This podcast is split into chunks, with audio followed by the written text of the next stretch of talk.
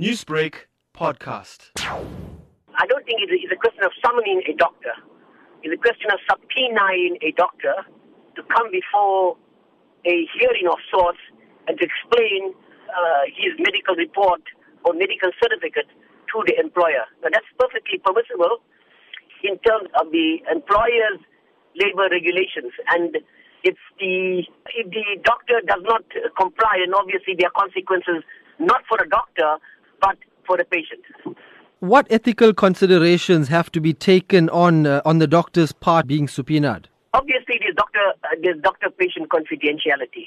He doesn't have to talk about that. He has to talk about what his observations were and why he supports the conclusions he made in his or her certificate.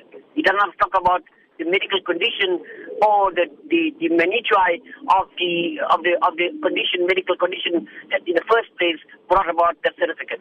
So he doesn't talk about that. All he has to talk about is that he examined the patient and the patient is definitely ill and on the, on the basis of his experience he found that it was necessary to issue the certificate on those terms and conditions if a third party is brought into the equation and finds that the first doctor's sick note was wrong or fraudulent, what can then happen? The consequences for a doctor, the consequences for the, for the employee. Obviously, the employee then opens himself to a stronger disciplinary process that might lead to dismissal. A the consequences, he might be reported to the medical association uh, that he belongs to, and there'll be inquiry there as well. There are consequences for both sides, yes which are the most common days that employees take off sick, which can become a red flag in the eyes of an employer?